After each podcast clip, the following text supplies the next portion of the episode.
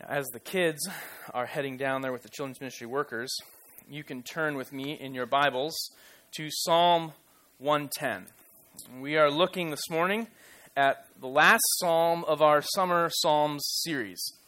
Doesn't mean it's the last time we'll look in the Psalms. We're actually toying around with making summer Psalms an ongoing series for the summer. It's nice standalone messages, so as people are in and out on vacations, they can drop in without having to feel like they need to catch up. But this summer, this Sunday will be the last Sunday that we're officially in Psalms for this series.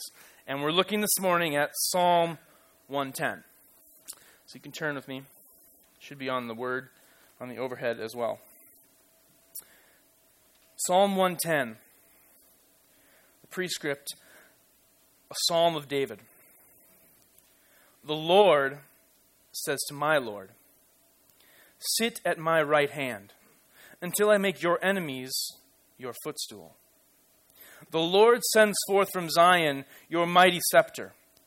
Rule in the midst of your enemies. Your people will offer themselves freely on the day of your power. In holy garments from the womb of the morning, the dew of your youth will be yours.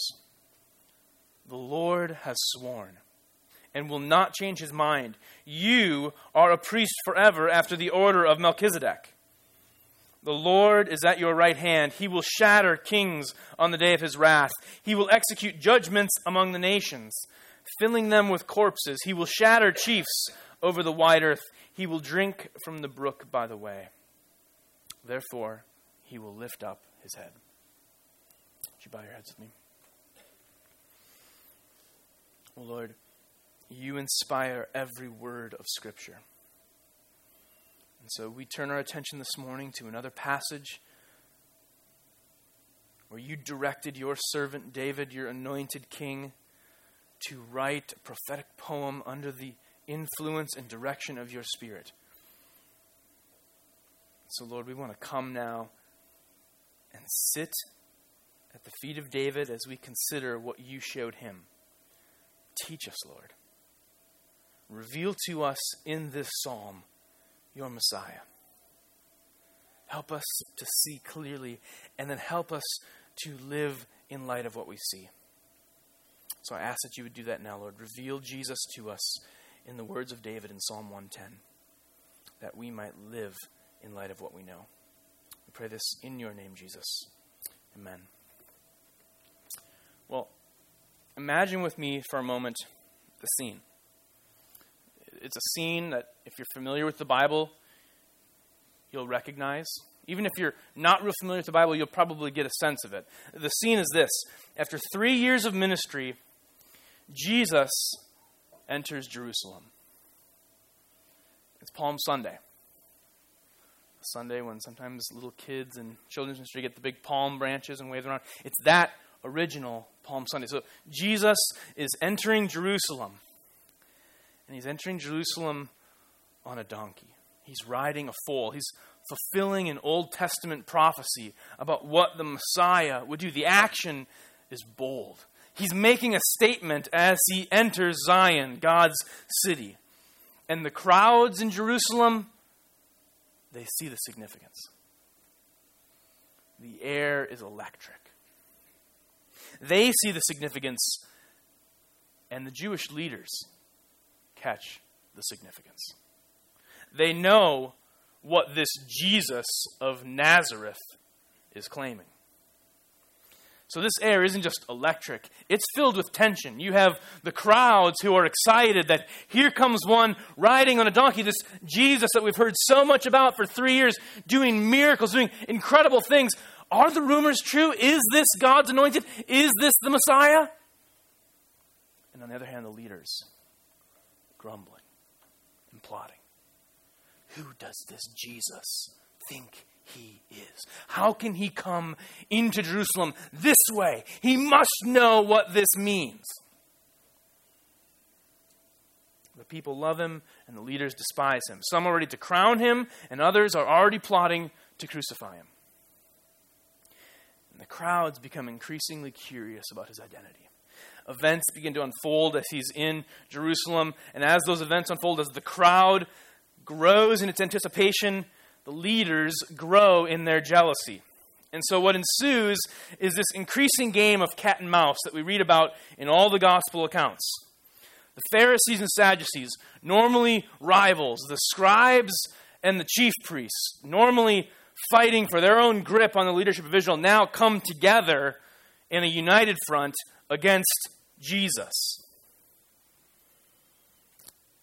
They're coming together to catch him, to trap him, to show that he's theologically wrong, to show that he's a charlatan, that he's not what he claims to be. And so they start mounting questions and they start challenging him, meaning to trip him up, meaning to show that he doesn't know what he's doing, meaning to make him look like a fool in front of all these crowds who are ready to declare him the Lord's anointed, the Messiah. Well, a debate begins to grow. And that debate grows and increases, and the nature of the questions and the specificity of the questions, the trickiness of the questions. You can imagine being in front of thousands of people, and the experts are coming to you and challenging you in front of it. You have no idea what the questions will be. And they come and they lob them.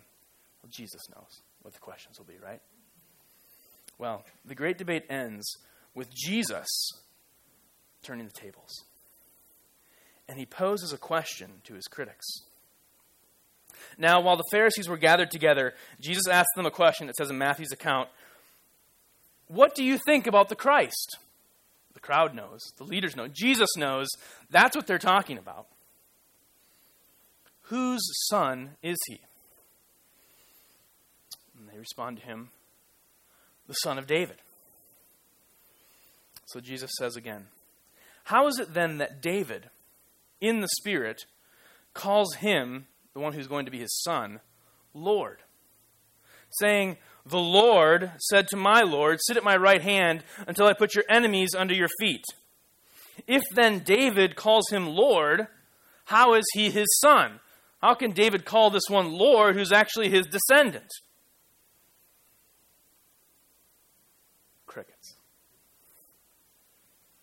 Jesus has been playing the game. He's been answering the questions. The crowd is continually amazed at his knowledge. He flips the tables, he drops the question on a group of experts, and together, they've got nothing. The next verse says, No one was able to answer him a word, nor from that day did anyone dare to ask him any more questions. Okay, so he's got a little bit more game than we do. Let's not do this in public anymore. Let's start meeting in secret and quiet at night.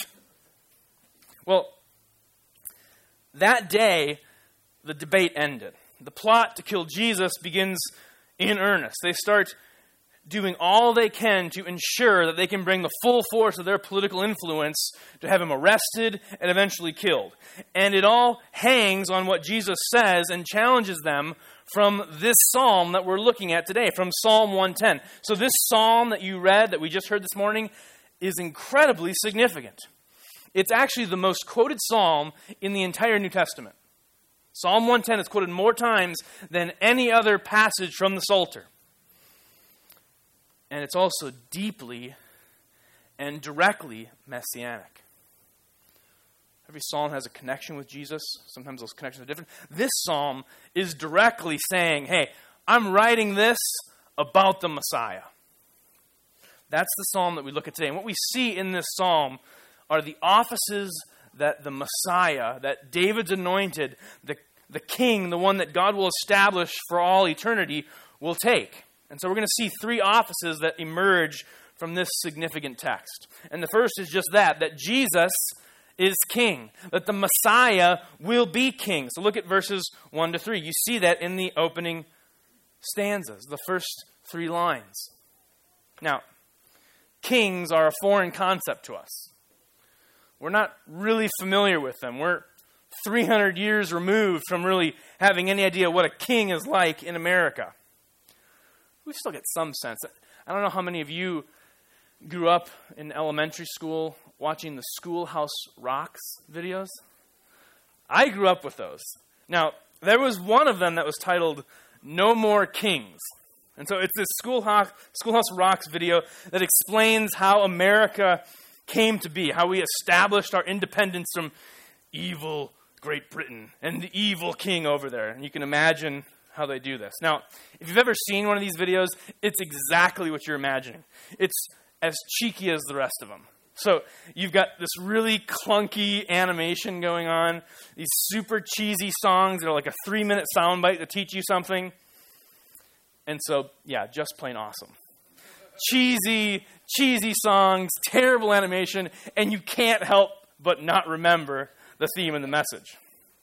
Well, this one, the basic point to this one, No More Kings, was that in three minutes we're telling you about how the pilgrims come and you see them floating on the ship and they run into Plymouth Rock, 1620, and they establish the colony. Oh, we need your help, King George. And it's just, it's terrible the way they present King George. He's sitting on a throne eating fish and throwing it into the ocean, and it's comical. So for three minutes, there's this propaganda about King George as the incompetent bully monarch over across the pond in Europe.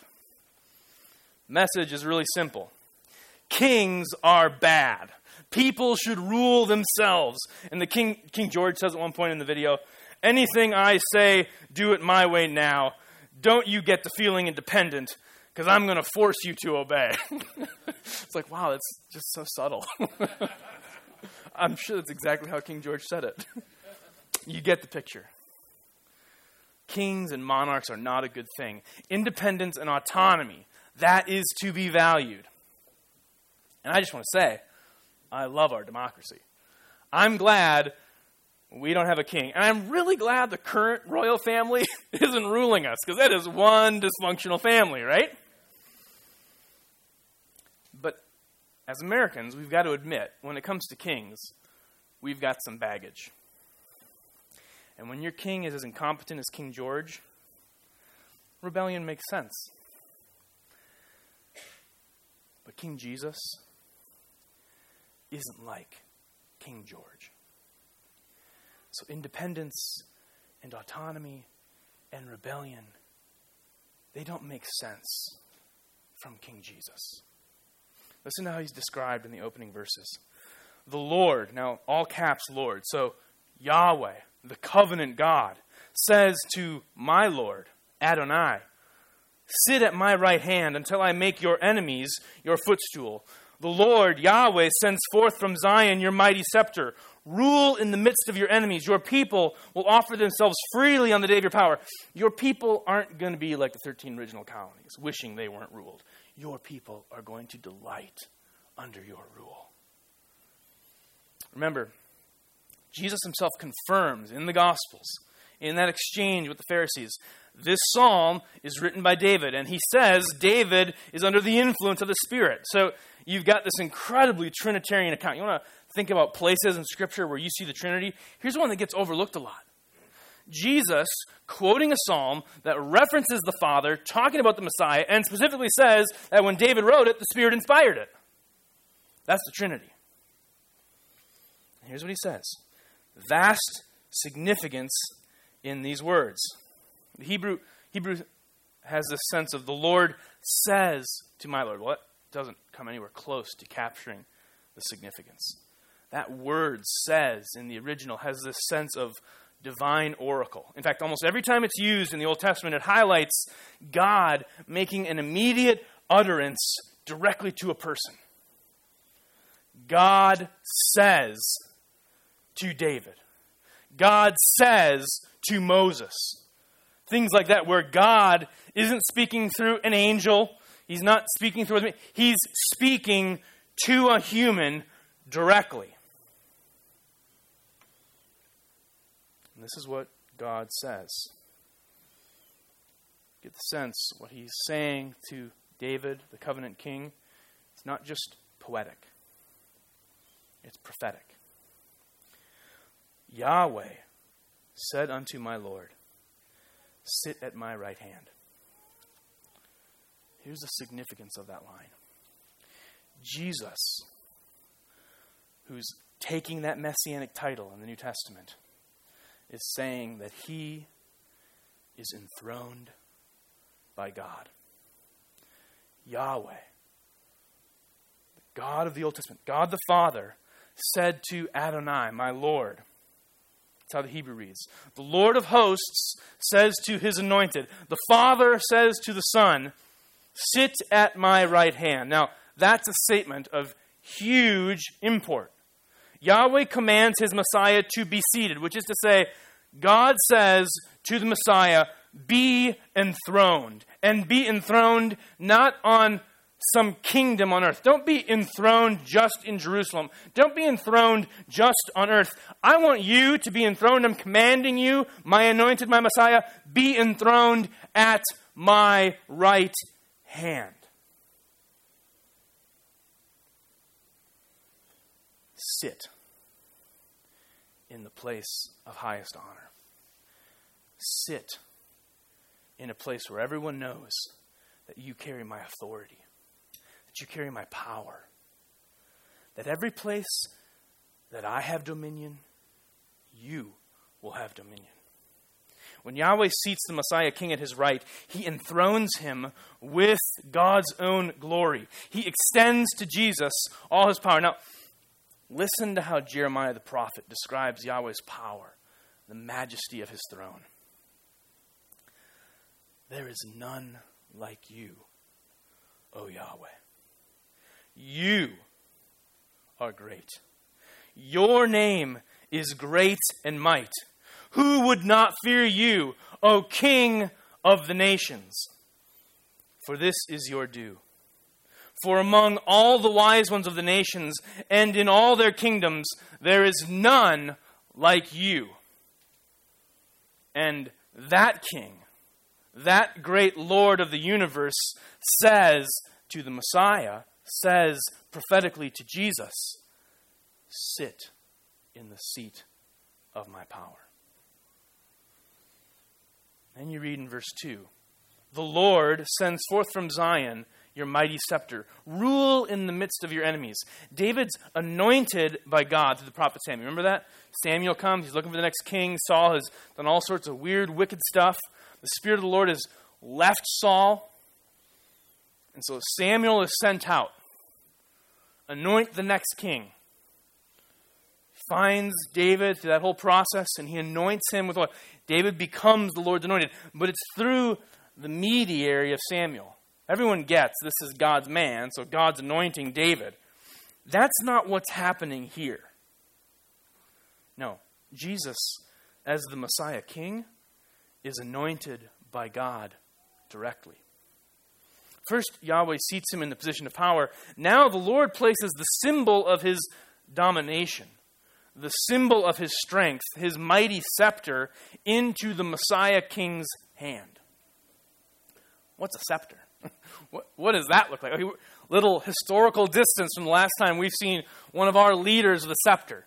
You're not going to see Obama on the campaign trail carrying a scepter and Mitt Romney on the campaign trail with a a cardboard scepter. Well, I, this is what I would look like if I had the scepter. That's not going to happen. We don't have scepters. But we do have the presidential seal. You ever seen that? You ever noticed that? Anywhere the president speaks, anytime he's speaking, he's at a podium, his podium doesn't look like this. His podium has a seal, it has a circle on the front of it. Everywhere he speaks publicly, in the Oval Office. There's a massive seal in the carpet. There's seals of the president all over the White House. His seal follows him wherever he goes. The president's seal is always with the president because that seal signifies for everyone who sees that this seal carries with it the authority of this office. You see that seal on the podium, it means the man behind the podium speaks with the authority and the power and the rights of the office holder of the president of the United States. And that's a big deal when you got the biggest guns in the world. It's a big deal when you're the most influential nation in the world. That seal carries weight. That seal is analogous to the scepter. Wherever the king's scepter goes, his authority goes with it. His right to rule goes with it. The Lord takes that scepter and personally sends it to the Messiah. He promises that his rule and his reign will be eternal, that it will be unfading, like the hope of dawn. This, is the sense in verse 3 of the young, just limitless energy, limitless hope. That, that's what the reign of this Messiah is going to be like. Listen to how Psalm 89 fills out the details of this power and rule and authority that the Lord establishes in Psalm 110, his Messiah King. Psalm 89 kind of fills out the imagery. You, you could read the whole psalm and see it. I've selected a handful of verses. You have said, God has said, I have made a covenant with my chosen ones. 89 verse 3.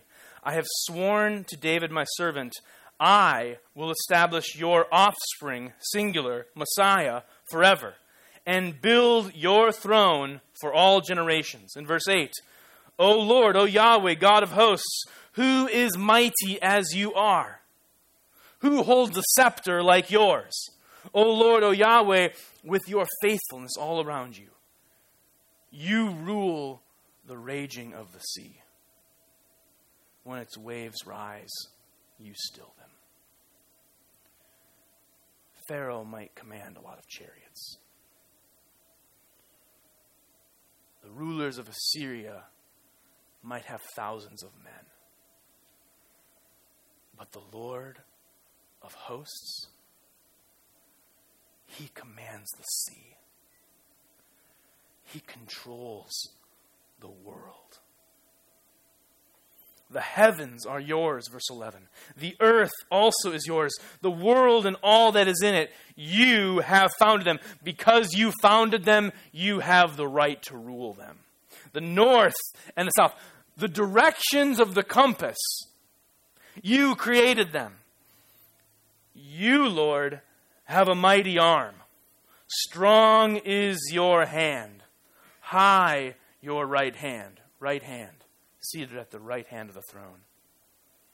Righteousness and justice are the foundation of your throne. Steadfast love and faithfulness go before you. That is what God gives to the Messiah. Sense the tension in the crowd now? Jesus makes these claims? I came riding into Jerusalem on a donkey. This donkey exists because I speak him into existence. Sitting here in front of a crowd. I'm not just going to rule this crowd, I'm going to rule the universe. Yeah, the crowd's getting a little excited, and the leaders are getting really peeved really scared. Jesus, in Psalm 119, will be the king. We also see in verse 4 that Jesus will be the priest. King's just the first office we see David prophesying Jesus will fill. Look at verse 4. The Lord, Yahweh, again, has sworn. He will not change his mind. You, my anointed one, are a priest forever after the order of Melchizedek. That's obviously pretty easy to understand, so we can just go to the next point, right? Priest after the order of Melchizedek. Here's the deal Jesus won't just be the Messiah king, he'll be the priest king. Now, these are two Old Testament offices. You've got prophet, priest, and king in the Old Testament. Here we see priest and king. These are offices held by different people. Prophets had a unique calling, a unique office, a unique gifting that they were called to practice and establish in the nation of Israel. Priests had a unique calling, a unique office. The priests are called to mediate between God's people and God. They stand between God and the people. They stand between a holy God and an unholy people. They make intercession. They make sacrifice. They make a way for God and the people to interact. The prophets speak oracles and words of God to the people. The king rules in God's stead. He, he rules as God's anointed. He establishes and represents, as a regent, God's rule on earth. Well, here in Psalm 110, we see the king and the priest, they come together. Here's one that will govern the people and that same one will mediate for the people. But Jesus isn't the first priest king. Enter Melchizedek, international man of mystery. He's mentioned three times in the Bible. Three different places in the Bible we see Melchizedek enter the scene. Each time, strange. It's just this character that just sort of emerges from the shadows. His face comes out, and he goes back in. Who was that? Who is that guy? Tell me more. It's just kind of there, lurking. Genesis 14, Abraham is sojourning. He meets Melchizedek, the priest king of Salem. So, the priest king of the proto Jerusalem, the city that will become the city of God. And when he's mentioned here in Psalm 110, the most messianic psalm in Scripture, the most quoted psalm in the New Testament, all of a sudden, a priest according to the order of Melchizedek, a priest like Melchizedek, this character we kind of saw in Genesis 14. We don't really know much about him, but here he is in this linchpin passage of the Old Testament. And then finally, in the book of Hebrews, he, he starts to emerge more and more, and there's more clarity brought to who he is. Here's what people do all the time with Mel they want to ask all these questions that we don't have answers for. We don't know how tall he was, we don't know what he looked like. We just don't know a ton of stuff about him. The thing to do with Melchizedek isn't to ask endless questions that we haven't been given answers to. It's to trust that the little bit that God has described about him is sufficient for us to gather his significance. So let's not be worried about what we don't know. Let's consider what we do know. Listen to what Hebrews 7 says. In the context of Jesus as a priest, according to the order of Melchizedek. This is what it means for Jesus to be like Melchizedek, to be the type, the one that Melchizedek was pointing to, the one that Melchizedek was foreshadowing. So, in other words, you get Melchizedek way back here in the background, kind of sticks his head out for the first time out of the shadows. Genesis 14. Psalm 110 peeks onto the scene again and leaves.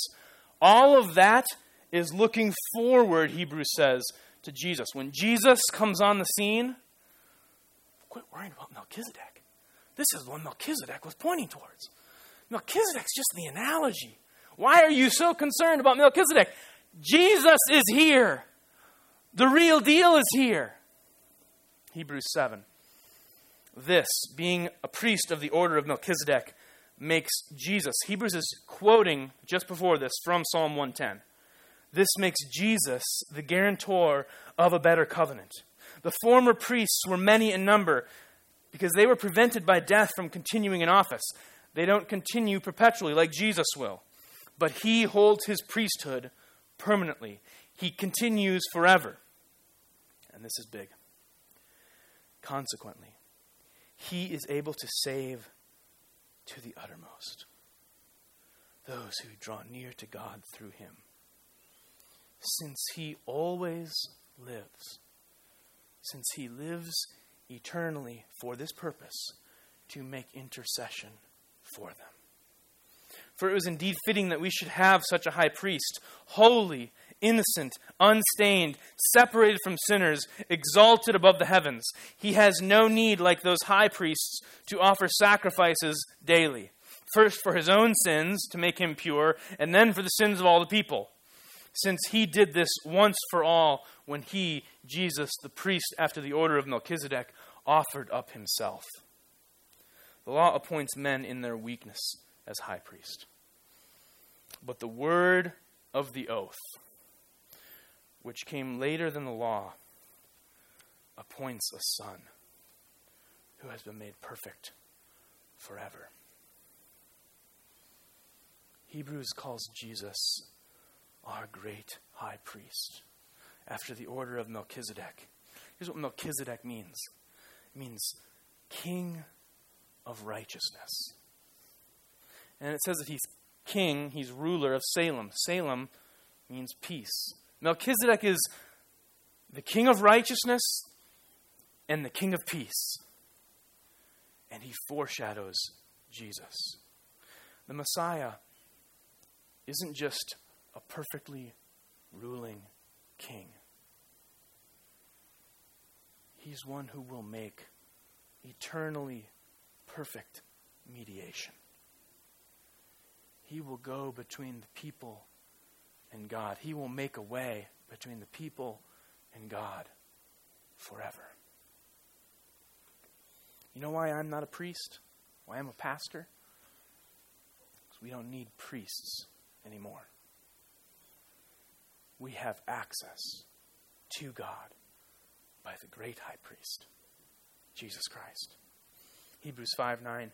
And being made perfect, he, Jesus, became the source of eternal salvation to all who obey him. The old system is broken. You got a holy God, you got an unholy people. How do they come together? You've seen places in Scripture where people thinking they can approach God approach God, and it doesn't end in a pretty way. You don't just flippantly approach God. You need a mediator to cover that gap. In the Old Testament, they, they have in the law this system of sinful priests killing bulls and killing goats. Well, if God's so holy, I'll kill this animal, and that'll make a way, right? Romans 3. The only reason God gives any significance to that is because the killing of that lamb, of that animal, of that bull points forward to the killing of the lamb. The old system didn't work. It was insufficient, not broken, just not enough. It only reveals our sin now in Jesus, in the Messiah, in the great priest king from Melchizedek. We have what Hebrews describes as a better hope, a better covenant. The Messiah doesn't just rule perfectly, he saves perfectly. In the words of Hebrews, he saves to the uttermost. He saves every corner of your heart. He saves forever through one sacrifice of infinite value and eternal power. The work of the cross is not just a past event, it's a past event that has present reality and future promise. The shadow of the cross goes backwards, covering all of those Old Testament saints who trusted in this deficient system, knowing that somehow, in some way, the character of God, He was allowing for a dead animal to cover their sins. The cross's shadow goes back across that, Romans 3 says. The cross's shadow stands in Jesus' day and says, You trust in me and you are forgiven because there's blood flowing from this cross and because I'm going to come out of this grave. And the cross's shadow goes forward.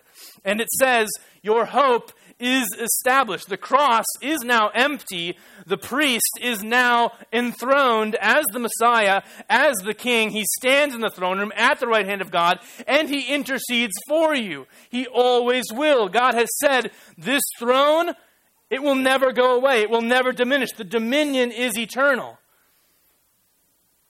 And so the salvation he offers is unshakable. Jesus has saved us if you trust in him. And he will continue to save us for all eternity.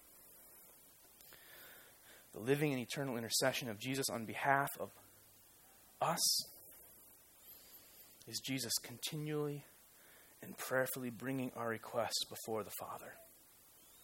Hebrews says that he intercedes for us in our weakness when we don't know what to pray, when we don't feel like we can come pray, when we feel like our words are inadequate, and all we can see in front of ourselves is the last big failure. In those weaknesses, Jesus, enthroned at God's right hand, prays into the inclined ear of a listening Father.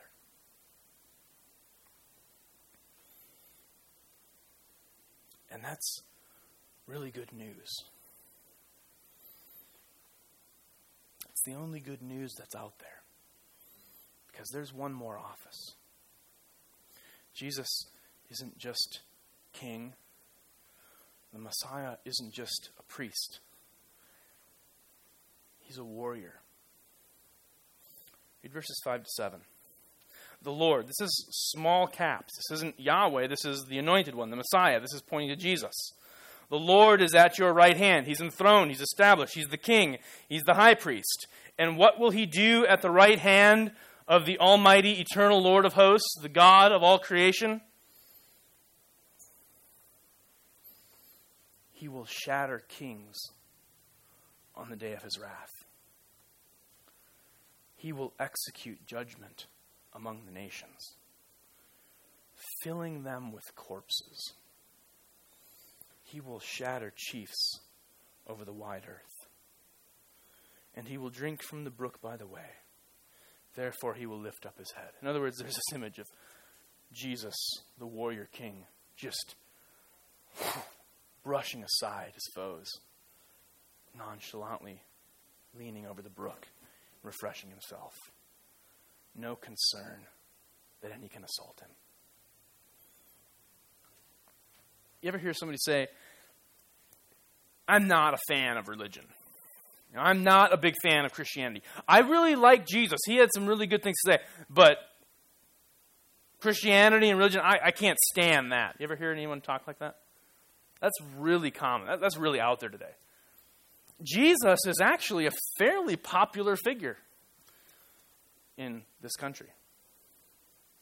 What's really interesting about that is we live in a very anti judgment world.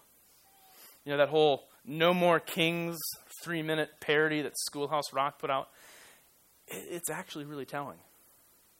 This whole colony of people yelling back across the Atlantic Ocean at King George, You can't tell us what to do. And it shows the tea party, and they're all basically swimming in what looks like a hot tub of tea.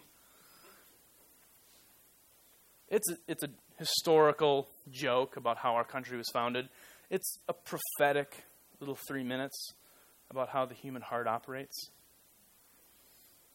We want to make our, our, our time, our age, really unique sometimes, you know? Well, today, people are just off the rails. Today, people don't like authority. Today, people, they're anti judgment. They're anti this, this view of God that gets put out there. That's how people are like today. You know what? If you look at the sermons from 50 years ago, they're saying, today, right? You go back 300 years, they're saying, today, look at, look at what's going on in the world around us today. You go back to Paul's day. you read some of the letters in the New Testament. You know what that says? That says Schoolhouse Rock video saying, No more kings. It's just the whisper of every human heart. No more king. No more creator. No more God. Don't need your rule. Don't want your rule. Get your rule out of my life. Don't give me any sort of religion or book or system that tells me there's a certain way to live and a certain way not to live. That there's a certain punishment for living a certain way and a certain reward for living another way. Don't need it, don't want it. What authority do you have to say it? I can't stand that stuff. Now, Jesus, oh, I'm cool with Jesus. Jesus was a good dude. He's walking around, hanging out with people, seemed pretty chill. People liked him, did lots of healings, really loved the poor, really hated the rich. I mean, that's obvious because I've read the scriptures so thoroughly, right? That's who Je- oh, Jesus is a great guy. People are in for a rude awakening when the Jesus described in Psalm 110 returns. Verse 4 of Psalm 110 took us to Hebrews.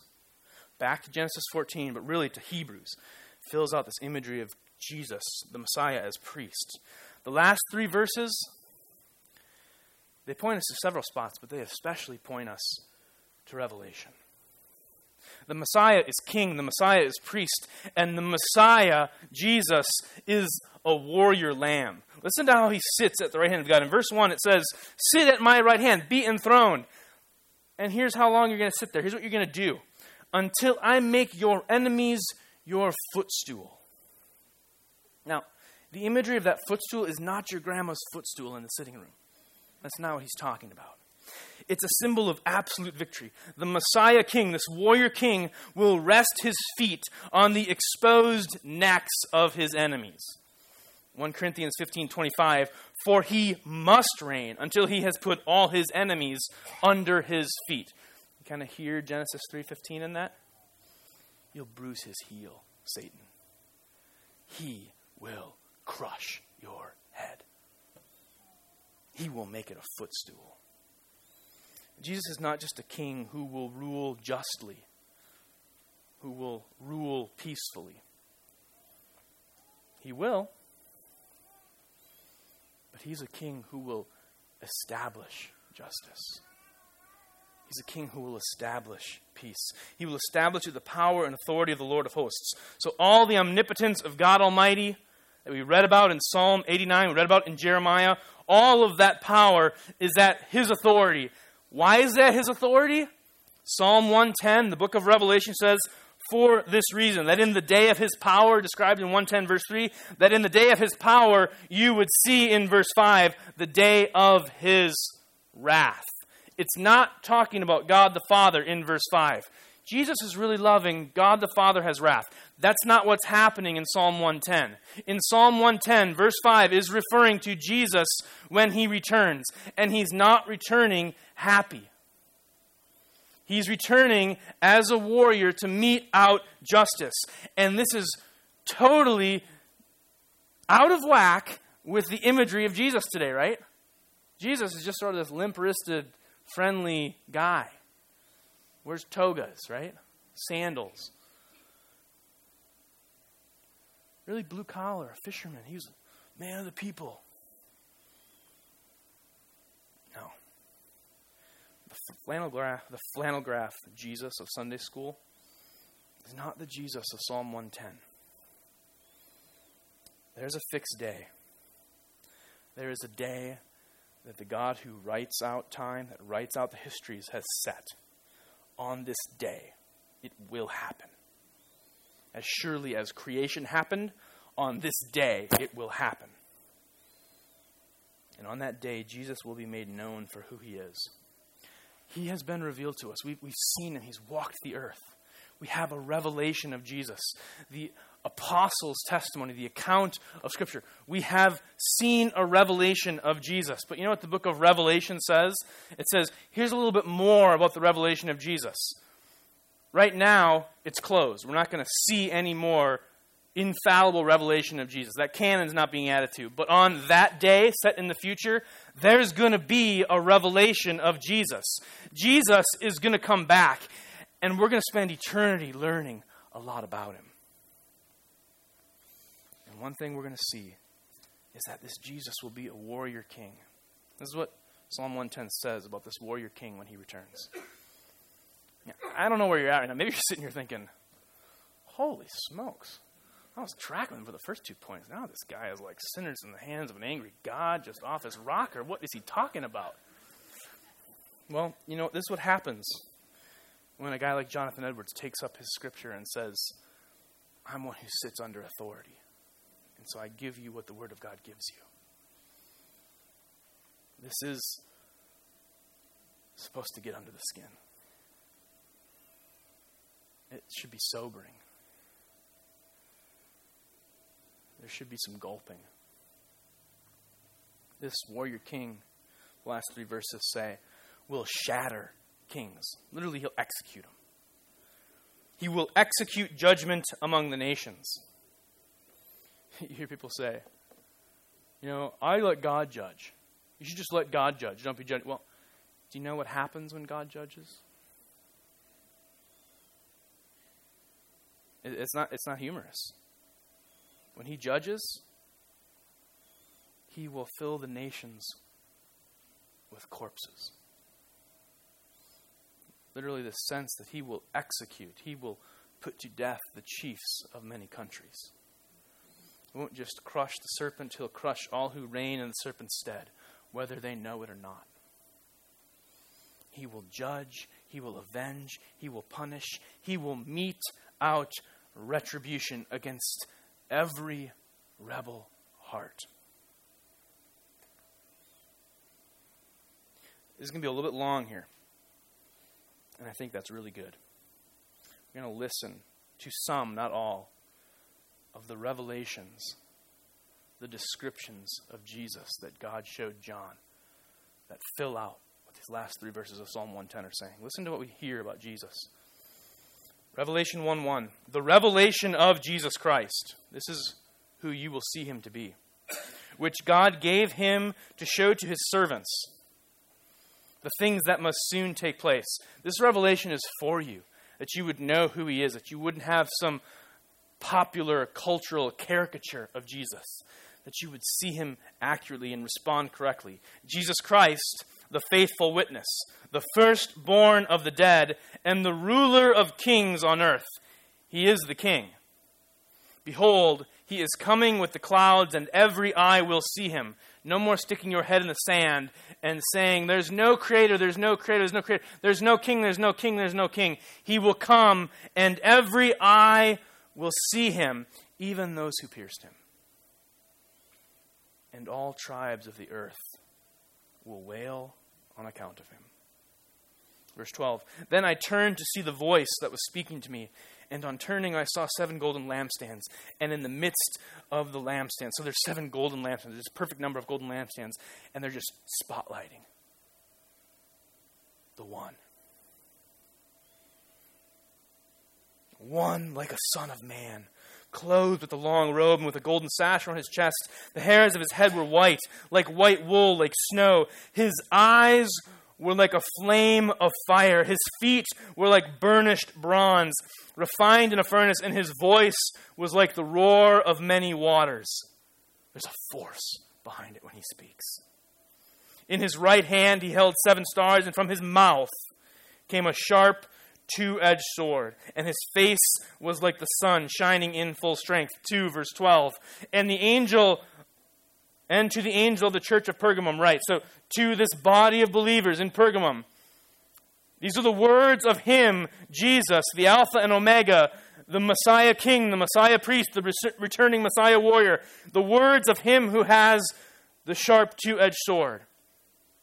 And then in verse 16, repent. Is to a church. It's not to those people. It's to a group of believers. Repent. If not, I will come to you soon and war against them with the sword of my mouth. 615. This is just a sampling. Then the kings of the earth and the great ones, the generals, the Napoleons, the presidents, the Caesars, the rich and powerful, the Bill Gateses, the Romneys, and everyone, slave and free, hid themselves in the caves and among the rocks of the mountains, calling to the mountains and the rocks, Fall on us! Hide us from the face of him who is seated on the throne. Hide us from the wrath of the Lamb, for the great day of their wrath has come, and who can stand?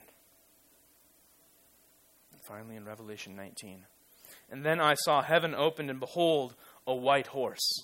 The one sitting on it is called faithful and true, and in righteousness he judges and makes war. His eyes are like the flame of fire, and on his head are many diadems, and he has a name written that no one knows but himself. He is clothed in a robe dripped, dipped in blood, and the name by which he is called is the Word of God. And the armies of heaven, arrayed in fine linen, white and pure, were following him on white horses. From his mouth comes a sharp sword with which to strike down the nations, and he will rule them with a rod of iron. He will tread the winepress of the fury of the wrath of God the Almighty.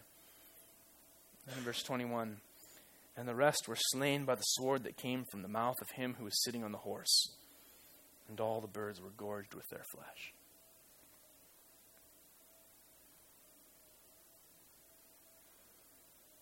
You can, you can have your caricatures of Jesus. You can have the flannel graph image.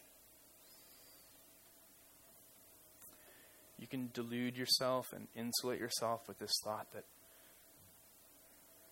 Jesus is just all about love. He is about love. One thing Jesus, the Messiah King, the Messiah priest, the Messiah warrior, loves above all else the glory and the holiness and the repute of his name. Everything he does, he does to establish it and to defend it. People who want to domesticate Jesus put him at odds with Paul in the Old, Old Testament, and they are in for a sobering wake up call because Jesus is not to be trifled with. Jesus' first visit was a fairly peaceful one. You know, all he did was conquer death and the devil, right? His return will be much different. His first coming was as a lamb to the slaughter, but his return will be as a warrior with an army.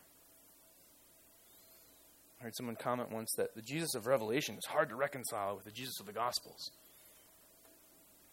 The Jesus of Revelation seems crueler and harder. I think they're implying he's less loving, he's not as compassionate. Some of the final words written in the Bible about Jesus are out of place with what's previously been written. And you know, the Gospels, that's really who Jesus was. It's the Gospels, right? That's kind of what they're implying. I don't know that they've ever really read the Gospels much. Because Jesus, if you read the Gospels, actually says a fair amount of stuff like this. Psalm 110 is inspired, Jesus said in the Gospels by the Holy Spirit, written by David, and it predicted that Jesus, he would be a king of righteousness. He would be a perfect high priest mediating between God and man, and he would judge eternally. He would set the scales right. He would vindicate God's holiness. He would mete out justice. He would crush his enemies. And this is what we see Jesus saying in the Gospels. As we see in Psalm 110 and the Gospels and Revelation, Jesus will return. And he will wield the sword. And he will do horrible, awesome, appropriate things to his enemies. Jesus sitting at the right hand of God, like he's described in Psalm 110, that should strike terror into the hearts of those who live in rebellion against his reign. Those hearts that are indifferent to him. Those hearts that are set against him. Those hearts that want to pretend he doesn't exist or that what he says about himself doesn't matter. He's not like King George III. No rebels succeed, and all who seek autonomy and independence will find death.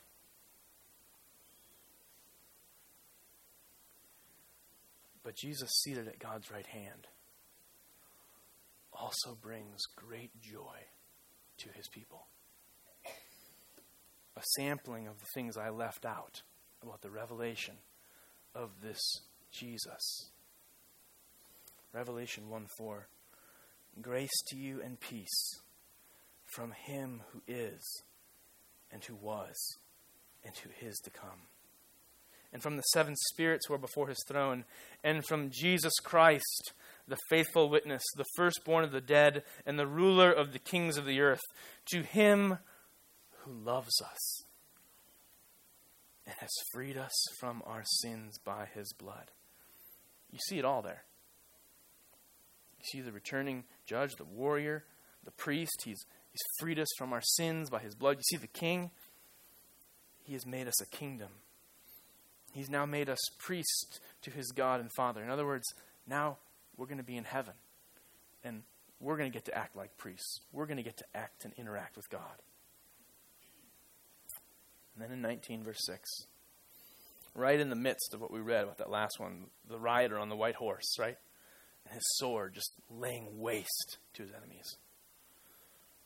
That's what he says. Then I heard what seemed to be the voice of a great multitude, like the roar of many waters, like the sound of mighty peals of thunder, crying out, Hallelujah! For the Lord our God, the Almighty, reigns. The Messiah is enthroned. He sits at the right hand of God Almighty. He is established. It is an eternal kingdom. Hallelujah. Praise the Lord. There is joy. There is hope. There is assurance to be found here. Let us rejoice and exult and give him the glory. For the marriage of the Lamb has come, and his bride has made herself ready. It was granted to her to clothe herself with fine linen, bright and pure. She's clothing herself in the robes of Jesus. For the fine linen is the righteousness of the deeds of the saints.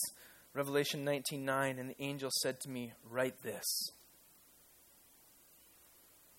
Blessed are those who are invited to the marriage supper of the Lamb." And he said to me, "These are the true words of God." He's inviting you to the marriage supper of the Lamb.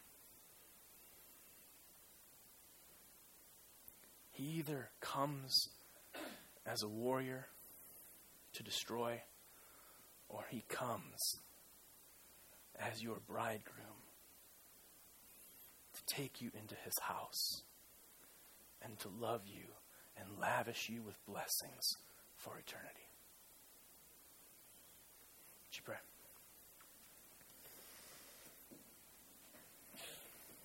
Lord, there is only one thing in all the earth that is established and will never fail. It is that you are God. You've established the heavens. You've created man. You rule man. And despite our rebellion, you have established redemption in your Son. And so, would you help us now to see that your Son, Jesus, the great Messiah King, the great Messiah priest, the great Messiah warrior, the one who will rule, the one who will mediate, the one who will judge in your name. Would you help us to treasure him above everything else? Help us to repent where it's necessary. Turn hearts right now, God, in the power of your Spirit to your Son, to your Messiah. Open blind eyes help people to see they are not autonomous. They are not able to do whatever they please. Help them to see that they will be held accountable. Turn those hearts, breathe life into them, create new life, and let them see Jesus as he truly is. Let them repent, let them know him, let them surrender all they have to him. Let their, their hearts be turned, Lord. Let them believe. Let them have hope. And God, I pray now that all those who have believed, who have entrusted themselves, would find their hope and their assurance firmly established. Because Jesus is their king, and he's their priest, and he's their warrior, and he's enthroned at your right hand for his glory and for the sake of their joy. You save to the uttermost. And so you give assurance that is unshakable. Pray this in the name, in His name, in Jesus' name. Amen.